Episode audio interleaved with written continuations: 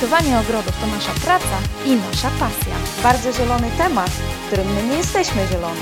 Serdecznie Cię zapraszamy do słuchania audycji, w której bez ogródek opowiemy o tym, jak projektować ogrody, które zachwycają. Iza Kaczmarek, Żaneta Wypiorcz. czyli bez ogródek.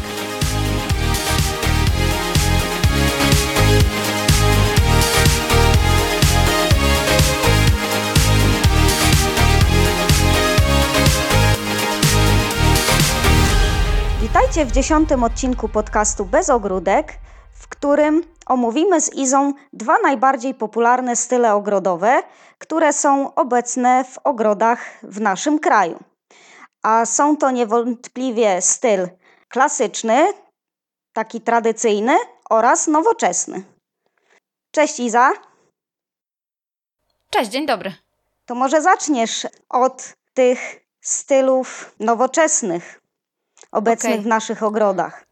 Znaczy, tak jak powiedziałaś, to mm, uznałyśmy po prostu, że to są dwa, naszym zdaniem są to dwa po prostu najbardziej mm, powszechnie występujące, ale też wydaje mi się, że najczęściej, kiedy spotyka się nowych klientów, spotykam się z nowymi klientami i gdzieś tam pada to pytanie, w jakim stylu Mhm. chcieliby mieć zaprojektowany ogród, no to takie, y, takie dwa słowa padają najczęściej, czyli albo klienci mówią o stylu nowoczesnym, co tak naprawdę też jest no, super szerokim pojęciem, prawda? I to jest y, też dla wielu osób, dla każdej osoby może oznaczać trochę co innego. Pa, albo pada też określenie właśnie ogrodu takiego tradycyjnego, klasycznego, gdzie rozmawiałyśmy właśnie o tym wczoraj, tak się przygotowując do nagrywania dzisiaj, że te ogrody mm, takie tradycyjne, bo, bo klasyczny, ale klasyczny jakby sugeruje też jakieś em, historyczne nawiązania, prawda? A u nas to raczej jest po prostu pewien e, sposób takiego tradycyjnego po prostu zagospodarowania ogrodu. No tak. Natomiast jeśli chodzi o ogród nowoczesny, ze względu na, na to, że w ogóle ja bym powiedziała tak, że te, ten podział taki na te ogrody tradycyjne i klasyczne powstaje też w wyniku takiego nawiązania do architektury. Bo tak mi się wydaje, że najczęściej w tej chwili, jak ludzie budują domy, to albo stawiają na takie naprawdę już unowocześnione budynki, tak, z dużymi przeszkleniami. Nowoczesne formy. Nowoczesne formy, większe e, też e, gabarytowo, albo jakieś nowoczesne stodoły, prawda? Z jakimiś elementami e, wykończenia ciekawego na elewacjach, prawda? Z jakimiś e, betonowymi takimi konstrukcjami nad tarasem czy nad wejściem, że te budynki są takie nowoczesne, może nie e, ultra nowoczesne, bo też jak się szuka e, takich trendów w architekturze gdzieś na świecie, to mimo wszystko u nas nawet te nowoczesne budynki uważam, że są w pewien sposób takie zachowawcze. Natomiast No tak, takie tak, bezpieczne, takie czyli to, co bezpieczne. mówisz, bo na świecie spotykamy się, że y, przede wszystkim w takiej architekturze de- dominuje beton, tło tak, czy stal, tak, nierdzewna, a u nas, tak jak powiedziałaś, no jednak bardziej to jest takie mm, stonowane, bezpieczne, tak, takie bezpieczne. y, nie takie Mhm. oczywiste, nie? Tak. I y, ta, tak, też tak myślę, że to jest takie właśnie w zasadzie dość y, mamy zachowawcze budownictwo, dość zachowawczą architekturę z takim nowoczesnym twistem, ale w takim bezpiecznym wydaniu, nie? I też y, Widać to właśnie jeżdżąc po naszych ulic, ulicach naszych y, nowo budowanych osiedli, że gdzieś tam zderzają się ze sobą te unowocześnione budynki z takimi budowanymi w stylu tradycyjnym. I mimo wszystko, mimo tego, że tych budynków takich w stylu nowoczesnym pojawia się coraz więcej, to wciąż dużo osób wybiera tradycyjne projekty, prawda? Tradycyjne projekty domów, nawet z jakimiś tam kolumnami przed wejściem do domu, e, z jakimiś balkonami, wykuszami i tak dalej. Tych, tych budynków takich w klasycznym stylu jest wciąż, e, buduje się wciąż dużo. To samo zderzenie kolorystyki, nie? Że e, Mhm.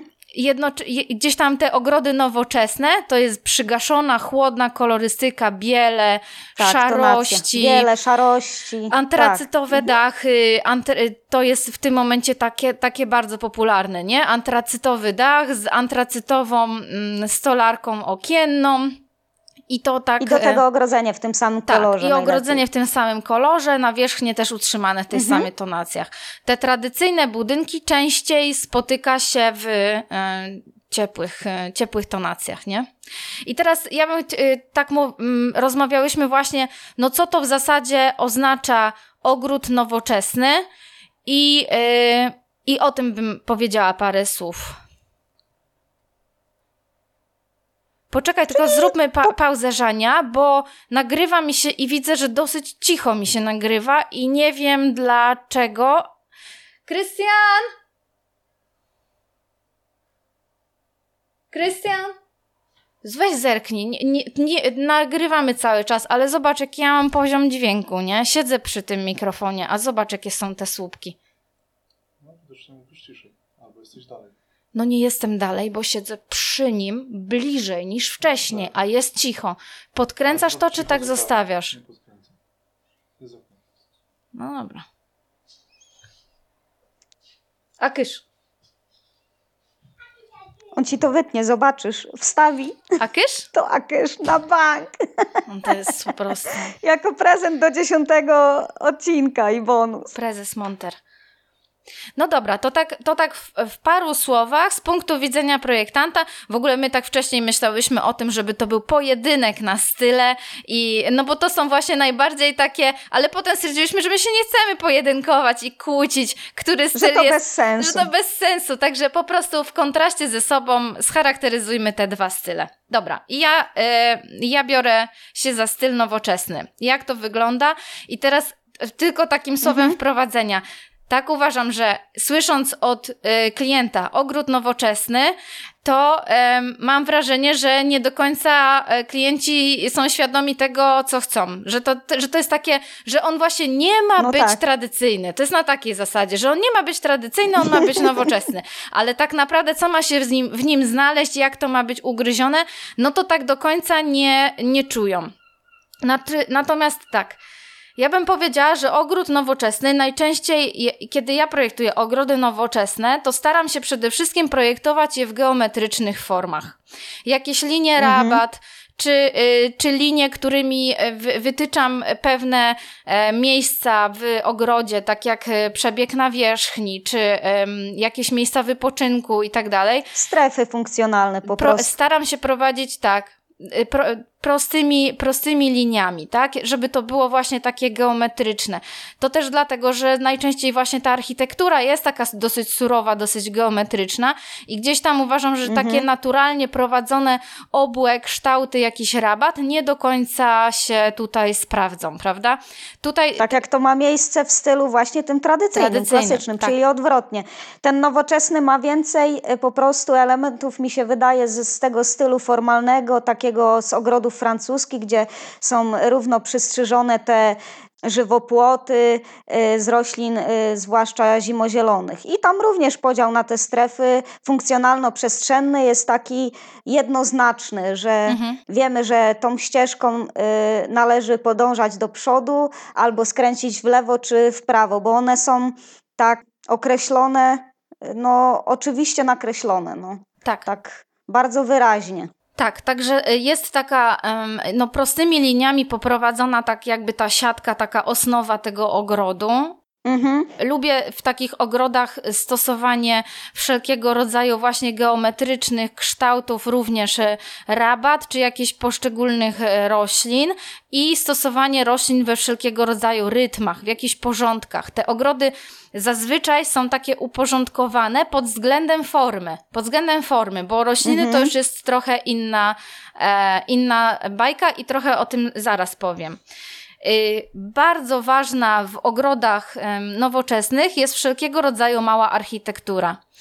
I e, mam tutaj No na tak. myśli wszelkiego rodzaju, na przykład donice murowane, jakieś zbiorniki wodne, również w właśnie geometrycznych kształtach, tak? Jakieś takie prostokątne kanały, czy ściany wodne, wszelkiego rodzaju właśnie elementy murowane, bo też najczęściej właśnie teraz w, przy takim nowoczesnym ogrodzie mamy jakieś murowane, fajne, dekoracyjne ogrodzenie i lubię w tych nowoczesnych ogrodach na przykład murowane elementy takie jak na ogrodzeniu powtórzyć gdzieś w, gdzieś w ogrodzie, na przykład do wyeksponowania czegoś, jakiejś na przykład ogrodowej rzeźby, albo lustra, albo jakiejś y, atrakcji wodnej, albo po prostu jako taki ekran, przed którym eksponuję rośliny. E, Więc e, wszelkiego rodzaju mała architektura, również oczywiście jakieś pergole, altany, ale no to też nowoczesne formy, tak? Czyli jakieś takie kubiki. Bardzo często teraz y, widujemy właśnie takie nowoczesne altany w formie e, sześcianu z zawieszonymi jakimiś y, nawet zasłonami. Takie tekstylia też fajny klimat wprowadzają Tak. do ogrodu ale y, również, czy też y, na przykład z tymi takimi y, wszelkiego rodzaju przepierzeniami drewnianymi, jakimiś żaluzjami ruchomymi, jakimiś belkami. To bardzo fajnie wygląda i te elementy mogą być zarówno drewniane, jak i metalowe, mogą być one również betonowe. Także wszelkiego rodzaju mała architektura, która uatrakcyjnia mocno ten ogród, no i nadaje mu taki charakter i nadaje mu też kontekst i jakiś program, tak? Bo no ważne jest właśnie w takim ogrodzie gdzieś wytyczenie tych stref, tak, o których zawsze mówimy, czyli jakieś strefy wypoczynku, niech to właśnie będzie jakaś altana, ale może to być, nie wiem, placyk do opalania się czy coś. Po prostu te elementy takie programu ogrodu muszą być w tym ogrodzie naprawdę fajnie wyeksponowane i e, podkreślone właśnie małą architekturą Mhm. wszelkiego rodzaju, o, fajnym też na przykład y, elementem małej architektury w takim ogrodzie są wgłębniki. To jest też bardzo fajna forma i dwa czy trzy razy mi się zdarzyło projektować wgłębnik z paleniskiem, z fajnymi wypoczynkowymi meblami, bardzo fajnie i atrakcyjnie. No i ma taki to wtedy nowoczesny właśnie charakter, coś tam w tym ogrodzie się dzieje i ma to taki nowoczesny y, styl. Już to widzę, Iza, takie poduchy Tak. porozkładać I też w chill. takim miejscu, na, nawet na betonowym murku. To, to też jest fajne. To jest taki, no, fajny klimat. i chill, kom, y, kompletny chill out, nie? Dlatego, że przynajmniej oczywiście Mhm. różni są ludzie i różne są ludzi potrzeby, natomiast kiedy ja mam klientów z, now, z, z projektem nowoczesnego ogrodu, to najczęściej są to zapracowani ludzie, mają ten nowoczesny dom, taki e, dosyć minimalistyczny i ich nie interesują takie rzeczy jak jakiś ogródek warzywny czy szklarnia. Oni nie mają na to czasu, więc ten ogród nowoczesny najczęściej służy po prostu rekreacji, wypoczynkowi. On ma relaksować, on ma uspokajać i być po prostu takim na wyciągnięcie ręki e, Mhm. strefą taką relaksu. Czyli ogród taki, gdzie ten nakład pracy jest naprawdę bardzo ograniczony, jest niewielki. Inaczej to ma przełożenie właśnie w ogrodach y, tych tradycyjnych, o których będę z kolei ja mówiła później. Mhm. No tak mi się wydaje. Tak. Wiesz, ja praktycznie od każdego klienta, od każdego, od 9 na 10 słyszę, no ale wie pani, żeby Mhm. to takie było bezobsługowe, bo ja nie mam czasu. Tylko, że ja zawsze No tak, e, mówię, tak. że właśnie mówię, że tak, ja wiem i ja to słyszę od każdego. Natomiast, e, że no Ja należy to mieć. rozumiem, Ja to rozumiem. ale nie ma ogrodów bezobsługowych. Tak. I ja mówię właśnie, że, y, że owszem, że odpowiednio projektując y, rośliny, można w pewien sposób y, jak gdyby ograniczyć ten konieczny nakład pracy, tak? Bo można to zrobić, tak? Jeżeli ktoś naprawdę nie ma czasu, jakieś rabaty bylinowe, nie idziemy w jakieś rośliny, które potrzebują mnóstwa zabiegów, oprysków, cięć i tak dalej, możemy ograniczyć ten nakład pracy, ale coś takiego jak bezobsługowy ogród nie istnieje. I tego trzeba mieć świadomość. Tylko, że ja też zawsze mówię, żeby nie bać się roślin, dlatego że e, uważam, że tak naprawdę to trawnik jest taką bardzo pracochłonną częścią naszych ogrodów, prawda? No tak, a jest obecny praktycznie y, w 90% ogrodów, o ile to nie jest ogród żwirowy tak naprawdę. Nie? Tak. I no, jeżeli ludzie mają jeszcze większą niż przeciętna działkę, czyli powiedzmy nie 1000 metrów, tylko 1500 metrów, z czego 900 metrów potem mm, jest do koszenia, no to, to a reszta to na przykład po prostu tuje pod płotem, no bo bardzo dużo takich ogrodów się spotyka, no to to jest zaprzeczenie mhm. ogrodu bezobsługowego, tak? No po prostu to jest ogród do koszenia. Ale dobra, wracając do nowoczesnego ogrodu, y, to tak jak mhm. powiedziałam, bardzo ważna jest y, mała architektura i tutaj należy duży nacisk na to położyć w projekcie. Kolejna rzecz to zastosowanie nowoczesnych materiałów.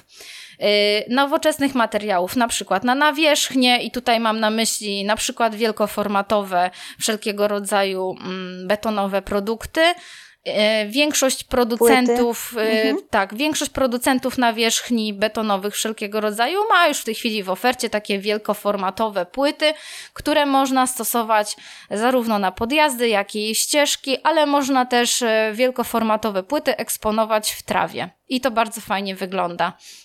I to jest bardzo fajny zabieg e, taki projektowy, żeby właśnie wytyczać takie ścieżki, czy nawet niewielkie placyki e, z takich płyt umieszczonych swobodnie w trawie.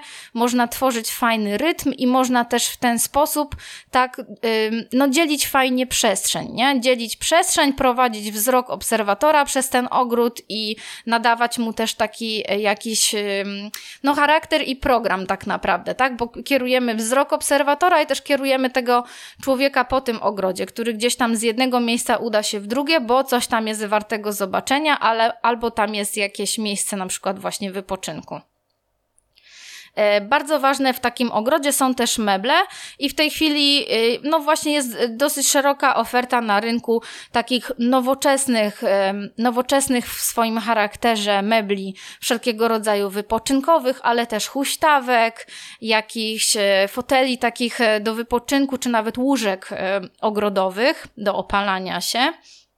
E, paleniska ogrodowe, Hamaków. tak, hamaki, wszelkiego rodzaju takie meble i właśnie gdzieś tam to jest też sposób na nadawanie tego programu właśnie, bo gdzieś tam wytyczymy jakąś ścieżkę mm, dość taką swobodną po wielkoformatowych płytach, stawiamy kilka obok siebie takich płyt i fajne łóżko ogrodowe czy mm, no piękny nowoczesny hamak, no i już mamy taki charakter e, trochę trochę takiego spa, trochę takiego przyhotelowego e, miejsca do relaksowania się. E, bardzo duży nacisk w mhm. ogrodach nowoczesnych kładę też na wszelkiego rodzaju oświetlenie. I tutaj zaprojektowanie tak naprawdę tej nocnej scenerii w ogrodzie e, jest ważne, podświetlenie elementów dekoracyjnych. Tu, tu bardziej chodzi nie o takie oświetlenie dające jakąś możliwość, e, wiesz, komunikacji, że tego światła ma być dużo. Nie, to światło po prostu powinno być takie podkreślające odpowiednie dekoracyjne elementy bardzo lubię na przykład mhm. stosować zabieg podświetlania drzew od dołu. To wygląda fenomenalnie no. i wygląda przepięknie nawet zimą, tak? Podkreśla tą korę, podkreśla ten rysunek tych drzew. Po prostu światłem możemy ten Miałam ogród... właśnie powiedzieć o tym. Tak. Żeby podkreślić formę y, nawet samych roślin, nie? Która jest y, tak naprawdę bardzo różna. Pokrój, formę. Tak, i, tekstury. I kolorystykę. I tutaj mamy mhm. naprawdę ogromne pole do popisu, bo no, wybór lamp e, na rynku jest przeogromny. To mogą być i zarówno mm, lampy jakieś wbudowane w podłoże, i jakieś latarenki, i bardziej naprawdę wyszukane kształty lamp też są dostępne. Na przykład lampy w kształcie w ogóle drzewa. Mam taką jedną, e, stosowałam kiedyś taką lampę, no i efekt był w ogóle no, spektakularny. Cena też tej lampy, ale Domyślam efekt się. był tego wart. Tak. Natomiast, no właśnie, no mówię, mamy, mamy naprawdę bardzo duże spektrum lamp, które możemy zastosować i które dają różne efekty, tak? Możemy też w ogrodach stosować wszelkiego rodzaju paski LEDowe i liniowe podświetlenia, tak? W przypadku na przykład jakiegoś murowanego siedziska, jakiejś ławki z paleniskiem ogrodowym, podświetlenie takiego liniowego elementu właśnie LEDowym paskiem też da bardzo, bardzo e, fajny efekt. Także oświetlenie to jest bardzo ważna e, część takiego takiego ogrodu. No i teraz jeśli chodzi o rośliny. Ja widzę takie dwa podejścia do roślin w ogrodzie minimalist, w ogrodzie nowoczesnym. Już się rozpędziłam, że minimalistycznym, ale tak, tak właśnie myślę, że no, ogrody no, nowoczesne są, są minimalistyczne. W ogrodach mhm. nowoczesnych najczęściej stosujemy dość ograniczoną też paletę kolorów. Tam najważniejsza powinna być zieleń. I jeśli chodzi o podchodzenie do tego, jak projektować nasadzenia, to myślę, że można iść w takich dwóch kierunkach. Z jednej strony można iść właśnie w taki bardzo formalny styl, czyli wszelkiego rodzaju rytmy, powtórzenia, dużo strzyżonych roślin, tak? Strzyżonych nie tylko w kule, ale też w jakieś ekrany, czy w jakieś formy kubiczne. No, rozmaite rzeczy można z roślinami zrobić. Powtarzać je, grupować, grupować y, w, w większych grupach, w mniejszych grupach, tak? Stosować formowane drzewa. I to jest jedno, mm, jedno podejście. A drugie podejście widzę takie, żeby właśnie w kontraście do tej y, prostej i geometrycznej formy ogrodu i też prostej i geometrycznej formy budynku zastosować w kontraście rośliny w wydaniu takim naturalistycznym. I to też bardzo fajnie wygląda i to bardzo. No mi się osobiście to bardzo podoba, kiedy właśnie zamiast tych takich, e, wiesz, pod linijkę posadzonych roślin w rytmach, w grupach, jakichś szpalerach, stosujemy po prostu swobodne nasadzenia. Nawet łąki kwietne, albo bardzo dużo na przykład ozdobnych traw, albo też bylin, tak? Ale żeby to były takie nasadzenia, trochę udające mm, naturalne zbiorowiska roślinne. Wygląda to, uważam, e, też mhm. spektakularnie. Właśnie, albo można to też e, kontrastować no tak, ze bo sobą. To jest takie nie? nieoczywiste wtedy w tak, tych ogrodach, tak. nie? Ale no, widziałam dużo takich ogrodów, dużo, e, no parę mi się też osobiście zdarzyło projektować i właśnie uważam, że to jest taki efekt to w ogóle wygląda na przykład super, jeżeli jest, no miałam ta, taki na przykład projekt, że budynek był bardzo nowoczesny, to był po prostu e, w zasadzie prostokątny budynek z płaskim dachem, z bardzo dużymi przeszkleniami. Mhm ale on był y, cały y, z drewnianej, miał drewnianą elewację drewnianą elewację z modrzewia syberyjskiego, który nie był w dodatku w jakiś sposób impregnowany czy malowany, tylko to drewno zostało pozostawione do patynowania się. Ono się patynuje naturalnie mhm. na słońcu, robi się takie srebrzyste. jednym się taki efekt podoba, drugim nie. Natomiast właśnie w tym ogrodzie przy zastosowaniu właśnie geometrycznej formy ogrodu, bo tam wszystko jest prostymi liniami poprowadzone, jest zastosowane dużo naturalistycznych nasadzeń i łąka kwietna. I to tworzy taki naprawdę kontrast, tylko też, wiesz, ta elewacja pod, yy, dała taki efekt naturalności, no bo naturalnym materiałem jest drewno i ta łąka wokół. Ten dom po prostu wygląda jakby tam, yy, wiesz, pojawił się po prostu w naturalnym środowisku. On wygląda tak jakby po prostu... Mhm. Ten ogród nie wygląda na założony ogród, tylko wygląda na naturalny po prostu ekosystem. Więc wygląda to naprawdę ciekawie. Także no ja widzę gdzieś tam takie dwa podejścia, ale mi, myślę, że więcej osób skłania się do tego geometrycznego podejścia i do tego takiego minimalizmu, właśnie stosowania wszelkiego rodzaju roślin w szpalerach, strzyżonych drzew, bukszpanowych kul w żwirach i tak dalej. Także no jedno co, że właśnie myślę, że tutaj ta kolorystyka jest zawsze przygaszona. Jeśli są kolory kwiatów, to raczej to są chłodne barwy, tak? To są jakieś lawendy, jakieś hortensje. Mała ilość tak naprawdę kwitnących roślin. Jeśli już rośliny kwitnące, mhm. to właśnie takie jak hortensje, czyli kwitnące spektakularnie i kwitnące bardzo długo czyli stosujemy takich roślin stosunkowo niewiele gatunków wybieramy do ogrodu, ale mamy długie okresy kwitnienia, więc one bardzo długi okres są dekoracyjne, również tak naprawdę zimą. Więc kolorystyka raczej zgaszona, no i w ogóle główne. Taka e, chłodna. E, tak, chłodna. Fioletowy, niebieski, biele. Co też pasuje tak naprawdę właśnie do tych budynków, bo one najczęściej są w chłodnych tonacjach, tak? tak? Chociaż zdarzają się też budynki nowoczesne, e, gdzieś tam z jakimiś zastosowanymi na elewacjach materiałami w ciepłej kolorystyce, co można też wykorzystać mhm. i zastosować jakieś nawiązania kolorystyczne w ogrodzie, typu na przykład jakieś drewno w ciepłych odcieniach, tak? ale raczej to są barwy chłodne, no i raczej taki właśnie minimalizm, zwłaszcza minimalizm, jeśli chodzi o ilość gatunków roślin. Takimi fajnymi y, zabiegami, jeśli chodzi o projektowanie roślin, będzie na przykład stosowanie też soliterów, prawda? Wybranie jakichś drzew, które są bardzo dekoracyjne ze względu na pokrój, albo przepięknie przebarwiają się jesienią i sadzenie ich jako solitery. W ogóle moim takim ulubionym drzewem do nowoczesnych ogrodów są brzozy, tak naprawdę. Brzozy e, brzozy na przykład te Dorenbos. No one wyglądają, uważam, że brzozy z, natur- z nowoczesną architekturą po prostu grają e, bardzo zgrany duet, także wyglądają naprawdę fajnie. Ale można też właśnie stosować e, drzewa strzyżone, drzewa prowadzone w jakiś e, sposób geometryczny, tak? Drzewa prowadzone na, na kratach, strzyżone w jakieś formy geometryczne, w jakieś ekrany, a ekrany można też budować właśnie z roślin, tak? Na przykład ekrany strzyżone z cisa, czy ekrany z purpurowego buka, na tle których można w piękny sposób eksponować. Czy grabu. Rośliny, tak.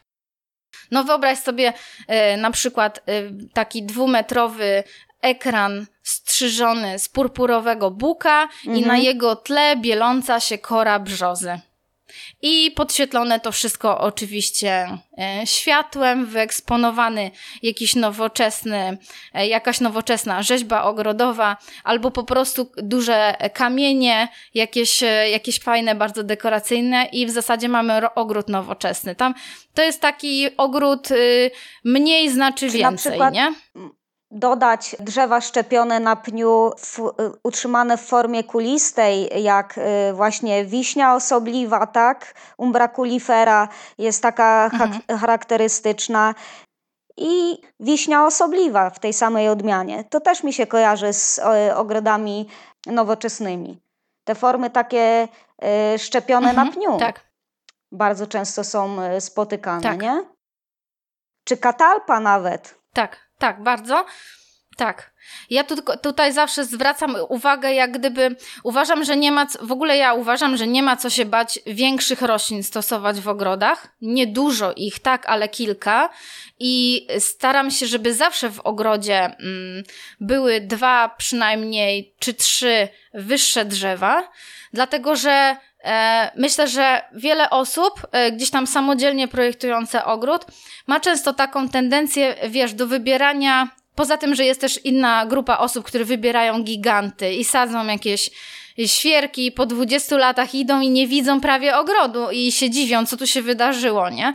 Ale są też osoby, które decydują się właśnie, wszystko wybierają takie zminiaturyzowane, nawet nie tyle takie właśnie wiśnie osobliwe czy katalpy, tylko w ogóle wszystko, wiesz, szczepione na pniu typu wierzba Hakuro Nishiki e, niewielka i wszystko jest takie niewielkie i strzyżone, i te niewielkie rośliny i niewielkie drzewa w, w, zestawieniu z dwukondygnacyjnym na przykład budynkiem wyglądają czasem komicznie, w no sensie tak. tej skali, nie? Że Mam taki jeden ogród w pobliżu, w ogóle za każdym razem na niego patrzę, to aż po prostu się dziwię, bo jest w ogóle duża działka. Mhm. Bo to, mhm. to jest jeszcze najlepsze, że tam nie była przestrzeń ograniczeniem, bo działka ma z 2000 metrów, budynek jest przeogromny, a wszystko w tym ogrodzie jest szczepione na pniu, wszystko takie właśnie niewielkie, mm, niewielkie odmiany albo zminiaturyzowane.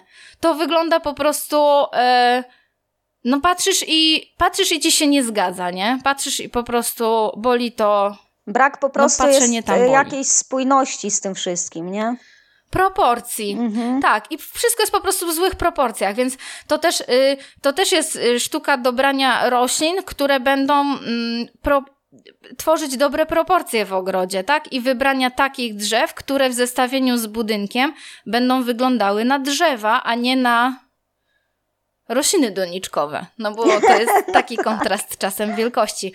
A, yy, a, a właśnie te nowoczesne domy często są bardzo wysokie, tak? To są dwukondygnacyjne budynki, pełna druga kondygnacja. One są duże, one są rozległe i gdzieś tam potrzebują tego, tego kontrastu też wysokich drzew, wysokich roślin, żeby te proporcje zachować i żeby tam nasz umysł nie wariował, że mu się tutaj coś nie mhm. zgadza. Żeby tworzyły tą spójną całość, o której, y, z budynkiem, o której y, już wiele razy mówiłyśmy w tych podcastach, mi się wydaje. Tak. To jest ważne. I jeszcze tutaj tylko dwa takie mhm. zabiegi, jeśli chodzi o projektowanie roślin to w ogrodach nowoczesnych uważam, że super sprawdzają się wszelkiego rodzaju nasadzenia monogatunkowe. Mhm. Czyli decydujemy się na jedną roślinę i sadzimy ją w bardzo dużej grupie. I spektakularnie na przykład w takim zastosowaniu wyglądają wszelkiego rodzaju trawy ozdobne, tak? Gdzieś tam e, jakiś miskant powtórzony razy, miskant sam z siebie już jest wow, ale powtórzmy go razy 15 i mamy no efekt takiego falującego morza trawy. I to naprawdę robi robotę. W ogóle sadzenie dużych grup i wszelkiego rodzaju powtórzenia, prawda? W takim nowoczesnym ogrodzie po prostu ograniczamy ilość roślin i stosujemy wszelkiego rodzaju grupy i powtórzenia. Skończyłam. No nie wierzę. Skończyłam. Udało ci się. Dobra, teraz ogród klasyczny. Może mi się uda y, tak y, płynnie opowiedzieć o tym ogrodzie klasycznym, tradycyjnym.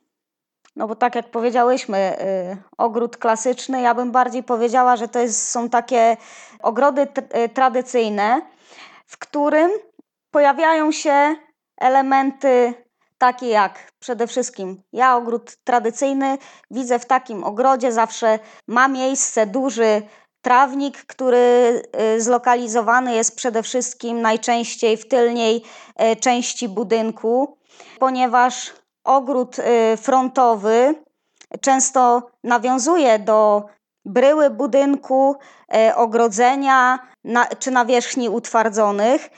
I w takim ogrodzie spotykamy również faliste i takie nieregularne rabaty, które są złożone z różnych gatunków e, roślin, wzajemnie się przeplatających, gdzie niewątpliwie podstawę stanowią przede wszystkim iglaki czy rośliny zimozielone. Ale tak mhm. naprawdę ilość tych gatunków w takim ogrodzie tradycyjnym jest naprawdę spora. Nie jest e, ona ograniczona tak mhm. jak właśnie w przypadku ogrodów nowoczesnych, minimalistycznych, tylko naprawdę jest ich sporo i są to rośliny o, zarówno o różnym pokroju, jak i różnym terminie kwitnienia i też w różnej y, kolorystyce. Czyli to jest taki ogród, gdzie tak naprawdę mhm. mamy tą zieleń, na którą składa się duży trawnik i y, przede wszystkim żywopłoty utworzone z roślin iglastych typu tuja, czy innych mhm. roślin E, zimozielonych, jak na przykład e, laurowiśnia wschodnia, tak? Ale e, iglaki i rośliny tak. zimozielone to jest podstawa takiego ogrodu. No i one zawsze w takich ogrodach są obecne. No i oczywiście. Na 100% bukszpan. Też. I właśnie o tym chciałam powiedzieć, że też występują różnego rodzaju obwódki z y, niskich gatunków y, albo żywotnika zachod zachodniego lub właśnie y, z bukszpanu, który jest strzyżony albo mm, w formie prostokątnej takiej, albo w kulistej, występuje w kulistej, zaokrąglonej formie. Czyli w takim mhm. ogrodzie spotykamy takie zaokrąglone, faliste kształty, które tak łagodnie przechodzą po całym ogrodzie i e, łagodnie dzielą nam te funk e, strefy funkcjonalno-przestrzenne. Nie, ta, nie są takie proste właśnie jak w ogrodzie e, nowoczesnym, prawda? Tak. To jest taki ogród do spacerowania. Tak. I na pewno takim najczęściej pojawiającym się elementem w takim ogrodzie to są nawierzchnie utworzone przede wszystkim z kostki granitowej czy granitowego bruku, takiego y, starobruku o obłych takich zaokrąglonych kształtach, które są utrzymane przede wszystkim w ciepłej tonacji żółci, beżu, brązu czy nawet czerwieni. Barwy jesieni. Barwy jesieni. U mnie jeden z producentów tutaj Aha. lokalnych, jak ma tą, wiesz, właśnie to jest taki, taki melanż y, żółci pomarańczów, Naprawdę? to się nazywa kolor barwy jesieni. No. To jest kolor, jakbyś nie wiedziała. Tak, barwy jesień. No widzicie, czegoś e, ciekawego również się człowiek może w takiej rozmowie dowiedzieć. W ogóle, a lubisz nawierzchnię, podobają Ci się, lubisz e, nawierzchnię właśnie z kostki granitowej? Ma niewątpliwie to jakiś swój urok, ale czy to jest praktyczne? Z mojego punktu widzenia, gdzie lubię chodzić w szpilkach, no nie powiedziałabym, nie? No tak, no tak. Widzisz, ja w ogóle nie chodzę w szpilkach, ale um, tylko tak wiesz, jak muszę już gdzieś i raczej do samochodu idę w adidasach, a szpilki biorę w, na wynos, że tak powiem, nie? Ale jeśli chodzi o kostkę granitową, to powiem Ci, że kiedyś mi się w ogóle nie podobała, a teraz bardzo lubię, dlatego że to jest jednak naturalny kamień i w przeciwieństwie do mm, wszelkiego rodzaju bruków, tak? No bo to są jednak betonowe elementy, mhm. barwione, z fakturą i tak dalej, ale beton. Natomiast kostka granitowa jest naturalnym materiałem i mówię, kiedyś w ogóle mi nie, pod, nie podchodziła, natomiast teraz lubię i w ogóle uważam, że jest coś takiego, że właśnie naturalny materiał ładniej się starzeje i też ładniej jak gdyby się brudzi. Wiesz, co mi chodzi? Że zobacz, że wiesz, jakaś zamszona, porośnięta mchami em, kostka brukowa tak. wygląda okropnie, ale porośnięte mchem fugi mhm. w, w kostce granitowej w zasadzie się bronią. To wygląda naturalnie i tak, y, wiesz, Dobrze to no, wygląda, nie wygląda to źle. Yy... Tak, klimatycznie. I tak naprawdę zobacz, że ten yy, kostka granitowa zawsze będzie ponadczasowa. I tak, to właśnie ona się chodzi. nie zestarzeje, tak? tak? Ona się zawsze obroni, I... tak jak mówisz. No, tak. Nie jest może jakaś tam y, super praktyczna, jeżeli chodzi o y, właśnie chodzenie po Szpilki. niej. Tak. Zwłaszcza w y, obuwiu na wyższym obcasie. No ale... No jeszcze takich jak twoje, no to, no to nie, nie, nie. ale wiesz co? Zobacz, czy w ogrodzie nowoczesnym mogłabym zaprojektować nawierzchnię z, mm, z granitu? Zaprojektowałabym. Znaczy, może nie z takiego bruku granitowego, mhm. może, właśnie może nie z tej najdrobniejszej kostki, tylko większe elementy, albo połączenie też z wielkoformatowymi płytami tak. granitowy, y, granitowymi, granitem płomieniowanym. Mhm. Wygląda rewelacyjnie. To nie musi być beton. No właśnie. A to była dygresja na temat kostki sobą... granitowej y, połączymy, mogą dać fajny, y, też spektakularny, nieoczywisty efekt, nie? I, I to też jest fajne. Y, co jeszcze możemy spotkać w takim tradycyjnym ogrodzie? No ja myślę, że na pewno spotykamy kamienne murki, i jakieś e, skalniaki utworzone z kamieni i takich roślin, które będą się na takim skalniaku dobrze prezentowały, jak na przykład żagwin, czy jakaś rogownica, e, rojniki, skalnica, tak? Bo to są gatunki najbardziej takie popularne na skalniaki, czy właśnie płomyki szydlaste, floksy mam na myśli, różnokolorowe, gdzie mogą tworzyć tak naprawdę fajne, y, barwne plamy i, i najczęściej spotykane są właśnie na takich y, skalniakach. Elementem na pewno, który y, takim, mm, który pojawia się w takim ogrodzie jest również cegła. Cegła też, tak. Bo tak jak, zwróćcie uwagę, jak na budynkach, gdzie jest jakiś element pewny, jeżeli chodzi o część frontową, jest tam z elementami właśnie jakiejś cegły, czy nawet yy, projektowałam Klinkieru taki... też, nie? Bardzo tak. często.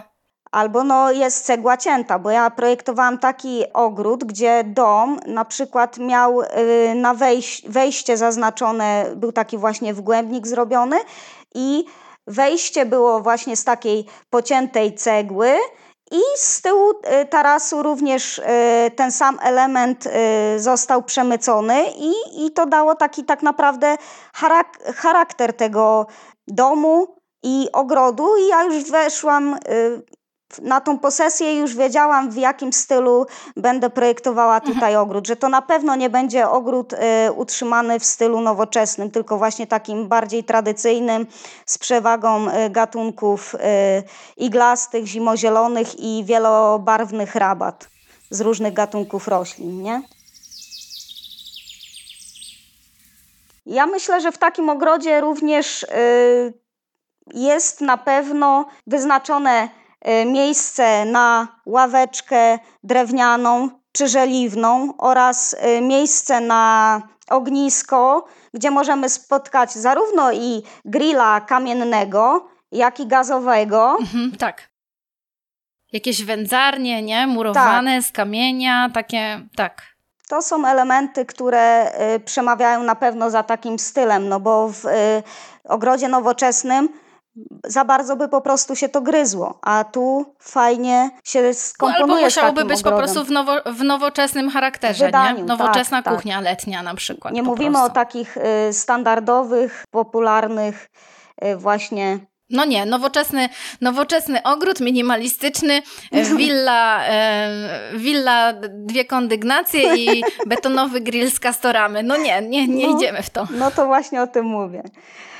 No co jeszcze? Na pewno altana ogrodowa, która zazwyczaj jest y, drewniana i jest utrzymana też w takich ciepłych, y, drewnianych tonacjach brązu, ciemnego czy jaśniejszego, czy jakiejś takiej właśnie przełamanej cyglastej czerwieni. I to jest e, element nieodzowny y, tego właśnie stylu ogrodowego. Pojawiają się też w takim ogrodzie na pewno y, oczka wodne, czy różnego rodzaju y, fontanny nawet można spotkać, nie? Jakieś tam przeróżnych kształtach, jakieś postacie i tak dalej. To mhm. jest również dalej y, popularne. Plujące żaby. Tak. Gdzie wydawało mi się, że to tak naprawdę ogrody lat 90. tak wyglądały. Wiesz o co chodzi? Te takie niemieckie, gdzie zawsze, zawsze każdy w swoim ogrodzie musiał to mieć, nie? Okazuje się, że również można się w ogrodzie klasycznym do tej pory z takimi elementami y, spotkać. I, i to nadal jest obecne. Chociaż nie? też wiesz, są takie elementy gdzieś tam właśnie takie klasyczne, tra bardziej tradycyjne, te fontanny, ale no, da się kupić takie rzeczy też w dobrym guście, nie? Że to nie musi być jakieś takie. Mm, no bo są takie rzeczy, które no naprawdę nie wyglądają dobrze, nie? Typu krzykliwe. właśnie, no ty wiesz, ogrody takie mhm. krzykliwe i, i też wykonane po prostu z słabej jakości materiałów i, um, i to widać, nie? Że um, to widać, że coś jest po prostu taką no odstaje bardzo mocno od odstaje, tego tak. ogrodu, tak. nie? Że widzisz to i po prostu y, wow, i, i jest szok, nie? Wiesz co, ja myślę też, że właśnie na przykład e, w klasycznym ogrodzie chcąc zaprojektować wodną atrakcję, to to nie musi być fontanna e, typu siusiający aniołek, tylko może to też być po prostu naturalne, na przykład naturalne mm, naturalny kamień, tak? Przewiercony, przez który przelewa granitowe. się woda. Oczywiście, czy różnego tak. rodzaju... Czy granitowe kule popularne, tak? Tak? O, też to miałam powiedzieć. Czy pro, w formie prostokątu, czy kwadratu, jakieś trzy y, postumenty prostokątne, które będą różniły się y, między sobą wysokością. I, I to też już fajny efekt daje, prawda? Tak, to jest coś, co wygląda dobrze i no właśnie jest takie klasyczne w charakterze, ale jednocześnie jakościowe też. Mhm.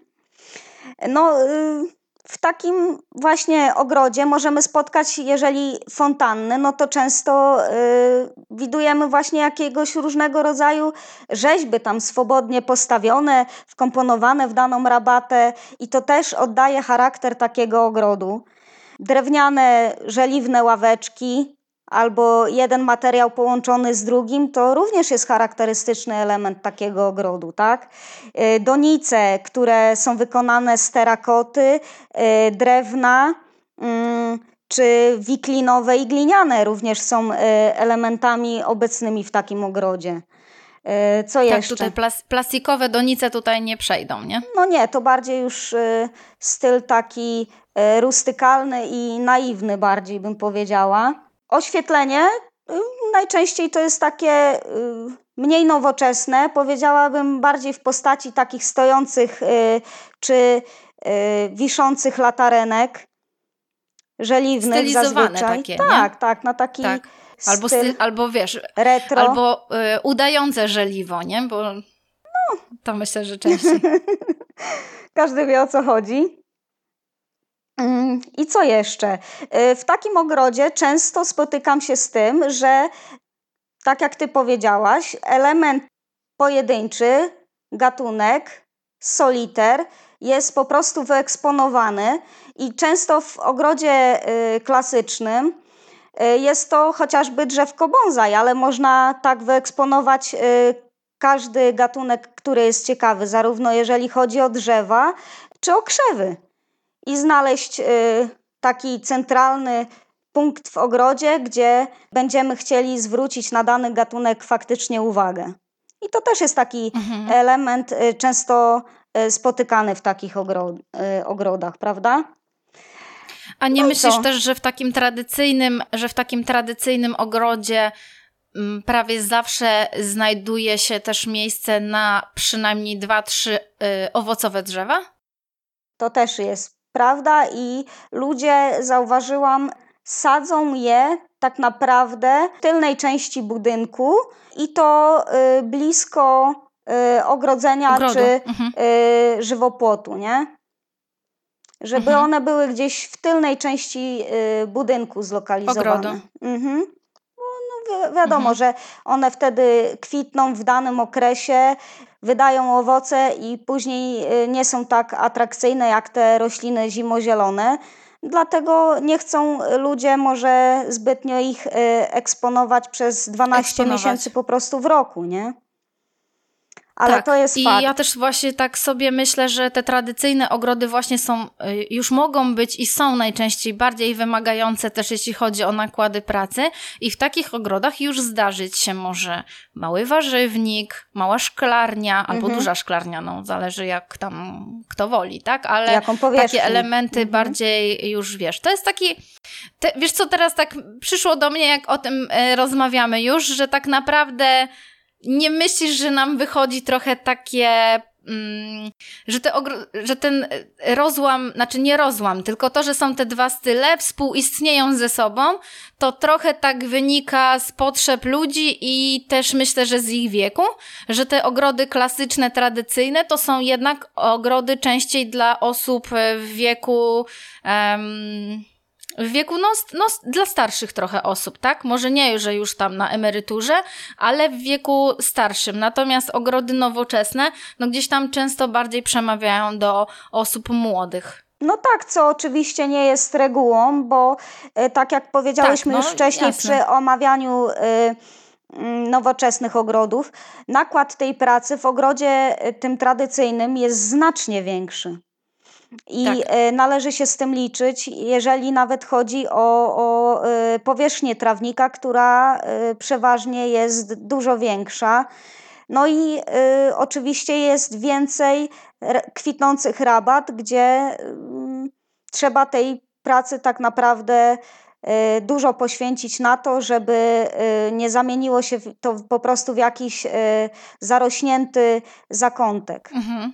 Wiesz co, ja też Trzeba myślę... po prostu być systematycznym w takim ogrodzie.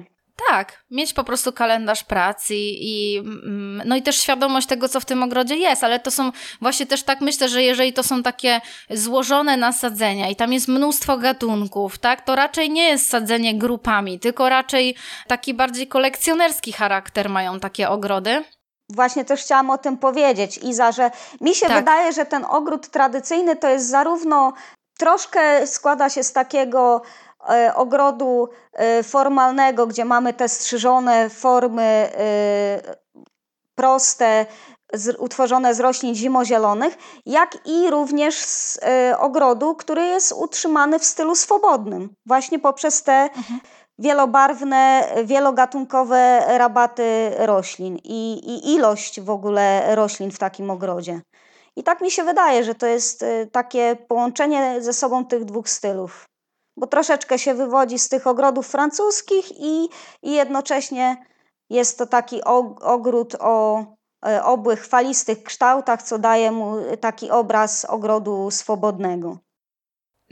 jednocześnie z takim polskim um, klimatem, zamiłowaniem do różnych elementów typu właśnie altany, grille i altany, i grille. Takie, Miejsce tak. na ognisko czasami jest też wyznaczone w takim ogrodzie jeżeli ognisko, no to musi do tego ogniska przeważnie też prowadzić jakaś e, ścieżka, a ozdobą takiej ścieżki ogrodowej często są e, róż, przeróżne kratki, trejarze, na, którym, e, na której wspinają się rośliny pnące takie jak róże, winobluszcz czy powojniki. I te kratki, trejarze równie, równo, również często pojawiają się w, takich, w takim ogrodzie, gdzie po prostu płynniej przechodzimy do danych y, stref w takim ogrodzie, nie? Co jeszcze charakteryzuje taki ogród tradycyjny, to na pewno y, tonacje barwne. Tak jak w ogrodzie nowoczesnym y, mieliśmy y, do czynienia, tak jak mówiłaś, y, z taką chłodną tonacją, zazwyczaj kolorystyką utrzymanej w bieli czy szarościach tak w ogrodzie tradycyjnym y, spotykamy się z takimi cieplejszymi odcieniami jak y, be, beże, żółcie, brązy czy czerwienie, a jeżeli jest to szarość, to jest ona utrzymana na pewno w cieplejszej tonacji. To mi się wydaje tak naprawdę y, charakteryzuje również te ogrody tradycyjne. Tak się zastanawiam, czy aby na pewno o, o czymś nie zapomniałam. Myślę, przy tej że charakterystyce. Ale wiesz co, no właśnie ja też myślę, że wycho wychodzi nam takie... Mm, Wychodzi, oczywiście tak, ogród musi odpowiadać po prostu potrzebom, potrzebom. użytkowników, tak, ale e, nawiązywać do architektury, ale gdzieś tam tak naprawdę to już właśnie widać e, po tym budynku, do którego podjeżdżamy, podchodzimy, żeby tam mm, zabierać się za projekt ogrodu.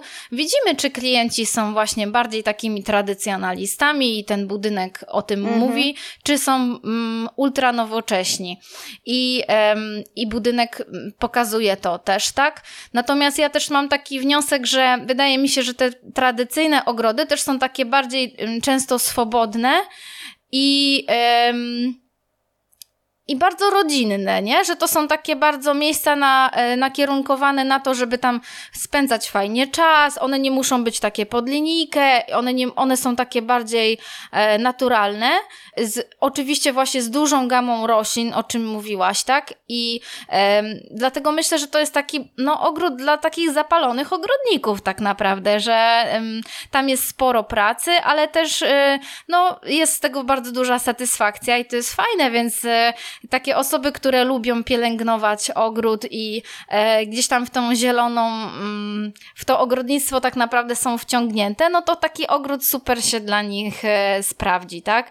Bo ogrody nowoczesne są bardzo ograniczoną ilością gatunków i takie, no bardzo takie fo formalne, ale też minimalistyczne, takie robią, one, one tak robią wrażenie, one są wow, one wow. są spektakularne, one są mhm. bardzo piękne, ale to są, czy to nie, czy to nie są takie ogrody bardziej do, wiesz, do podziwiania i do odpoczywania w nich, nie?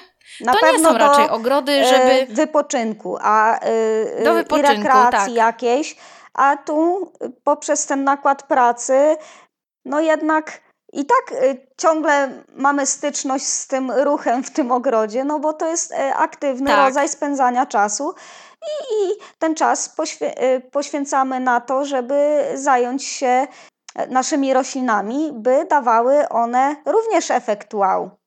I one nie są właśnie takie oczywiste.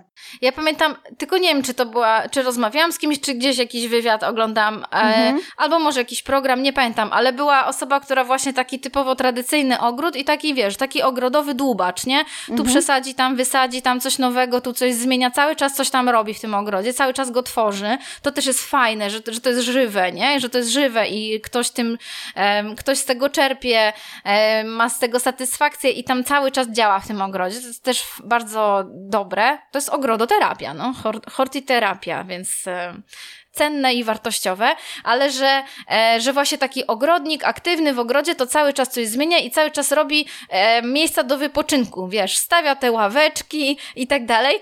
Przy czym taki zapalony ogrodnik nigdy tam nie siada, no bo nie ma czasu, bo cały czas ma pracę w tym ogrodzie. A jak już usiądziesz na tej ławeczce, no to właśnie zauważysz z tej ławeczki coś, co trzeba zrobić, podnieść, zmienić, yy, jakieś liście do zebrania, czy jakieś chwasty do wyrwania. Więc to jest ławeczki nie są do wypoczynku, one są obserwacyjne, tak? To jest, wiesz, punkt obserwacji. Wiesz, i... do czego stawia te ławeczki?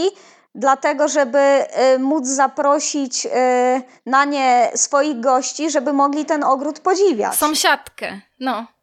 A sąsiadka na pewno, a sąsiadka na pewno coś przyniesie, jakąś rośliną się podzieli, no i trzeba będzie znaleźć dla niej miejsce, wiadomo, nie? Jak jeszcze nie ciasto przy okazji, do kawy no, popołudniowej. Oczywiście. No tak, więc tak naprawdę to ym, ogród nowoczesny i ogród klasyczny to jest po prostu też inny styl życia. To nie jest też in, mhm. to, to nie jest tylko inny styl ogrodu, tylko to jest to też inny styl życia. Oczywiście na, na pewno są wyjątki od reguły, ale no trochę tak to myślimy, że wygląda. Słuchasz Bez Ogródek, podcast o zielonym biznesie. No dobra, Żania, to co? Czas na zielone odkrycie? No myślę, że tak. Dawaj, odkrycie. Moim zielonym odkryciem w tym tygodniu okazały się piękne gatunki roślin doniczkowych, takie jak e, sansevieria, aloesy czy rojniki w pięknych doniczkach. Czyli znowu nakupowałaś. Nie, nie nakupowałam jeszcze, przymierzam się, bo nie mam gdzie po prostu już tego rozstawiać, powiem ci. Zresztą sama wiesz. No już podłogi ci tylko zostały. tak jest. E, I były naprawdę fajnych takich e, wielokątnych e, doniczkach w odcieni szarości czy bieli. I ja myślę, że w tym okresie, z którym przyszło nam się teraz obecnie zmierzyć, to takie rośliny tak naprawdę, jeżeli wprowadzimy do naszych wnętrz, będzie nam milej i przyjemniej i przy okazji poprawią jakość powietrza w tych naszych pomieszczeniach. Lepiej będziemy funkcjonować mm, w otoczeniu Lepiej takiej spać, zieleni. Tak. Zdrowsi, szczęśliwsi. Ma to same plusy na pewno. Zieleń na nas wpływa tylko dobrze. A my tak szykujemy tak się do nagrania, um, ale no, będzie niespodzianka i będzie więcej o doniczkowych. Ale tak jak mówisz, ja też myślę, że no, na, te, na te czasy i w ogóle na każde czasy, ale w tej chwili no, zadbajmy o siebie w domu, tak? Więc ma to szczególne znaczenie Więc, po prostu, tak. Im więcej zieleni w domu, tym lepiej. Ale nie zastawiajmy nią podłóg, bo ciężej się sprząta. Ale można kupić piękne kwietniki, także mm, można sobie z tym poradzić. No dobra, czyli ty obkupujesz się w doniczkowe, a ja, a ja mm, przejrzałam, przeczytałam książkę którą kupiłam zresztą razem z tobą, ale e, książka Gry i zabawy na świeżym powietrzu. Wyjdźcie z domu. Katrin Hecker, Frank Hecker. I to jest książka, już jakaś chyba nie najnowsza, ale książka małżeństwa, które podpowiada mhm. wiele fajnych sposobów na wciąganie dzieci we wszelkiego rodzaju aktywności na świeżym powietrzu, związane takie z no, trochę też edukujące je przyrodniczo i zaciekawiające tym światem na zewnątrz, światem przyrody. Myślę, że to jest super wartościowe i wiele osób e, m, mogłoby z satysfakcją zerknąć do tej książki i się zainspirować bo też w świecie tak naprawdę um, dzieci w, wlepionych e, oczkami w ekrany tabletów i telefonów, no to e, wyjście z domu i jakieś fajne aktywności na powietrzu są na wagę złota. Wpływają też dobrze na nasze zdrowie, także... No super sprawa, my tak się wychowaliśmy. Tak. A tutaj jest po prostu wiele sposobów na to, żeby to nie był spacer do lasu, tylko żeby to była wyprawa do lasu albo wyprawa na łąkę z jakimś celem, z jakimś zadaniem i taka fajna przygoda. Fajna przygoda i dzieci myślę, że byłyby super zadowolone. Ja tak, ja tak to robię. Ja nie chodzę na, z dziećmi na spacer do lasu. My jeździmy na wyprawę, bierzemy termos z herbatą i oni czują, że to jest po prostu jakieś wow, że tam będzie się coś działo i obserwują naprawdę przyrodę i obserwują jakieś zwierzęta, szukają śladów i w ogóle mają z tego na naprawdę fajną zabawę, a myślę, że w dłuższej perspektywie ocenię to za lat kilkanaście. Mam Mhm. nadzieję, że nasiąkną taką miłością do tej przyrody i em, oczywiście przemycam też postawy ekologiczne i moje dzieci już się nie dziwią, kiedy jesteśmy w lesie, a ja mam jakąś torbę i jak znajdę jakieś śmieci, to po prostu je z tego lasu zabieram ze sobą. My nie Mm. zostawiamy w lesie śmieci, tylko wywozimy je stamtąd, jak je znajdziemy. No, taka inspiracja. Podlinkujemy oczywiście książkę w y, opisie odcinka, a tymczasem Borem Lasem będziemy się żegnać. I to był dziesiąty odcinek już, Iza. I to był dziesiąty odcinek, także jesteśmy w ogóle. naszego bezogródkowego Fajnie, nie? podcastu, a przecież już za nami jesienna seria naszego przesadzonego podcastu, czyli kolejnego podcastu, który nagrywamy dla każdego.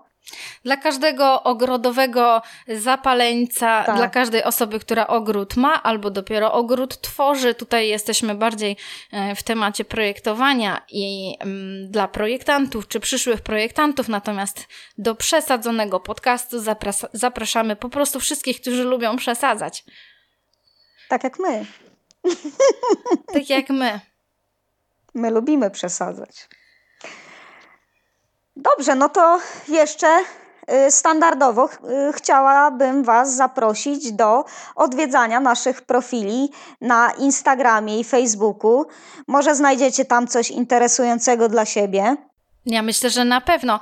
I ja też bym zachęcała do tego, żeby nasi słuchacze odezwali się do nas, bo byłoby Nie nam tak miło. Uzna- nie bali się i napisali coś do nas. W ogóle b- byłybyśmy super też wdzięczne za przesłanie e, recenzji podcastu w aplikacji podcastowej, O. tak? W Spotify'u możecie, czy w iTunesie możecie zrecenzować podcast. Zachęcamy do tego serdecznie i, y, a przede wszystkim do odezwania się do nas, bo na razie y, jesteście trochę milczący, a my was serdecznie zachęcamy do tego, żeby się do nas odezwać. Byłoby nam, byłoby nam bardzo, bardzo, bardzo miło. Szczególnie fajnie, jakbyście y, wymieniali pewne informacje ze sobą y, na naszej facebookowej y, grupie odnośnie projektowania ogrodów.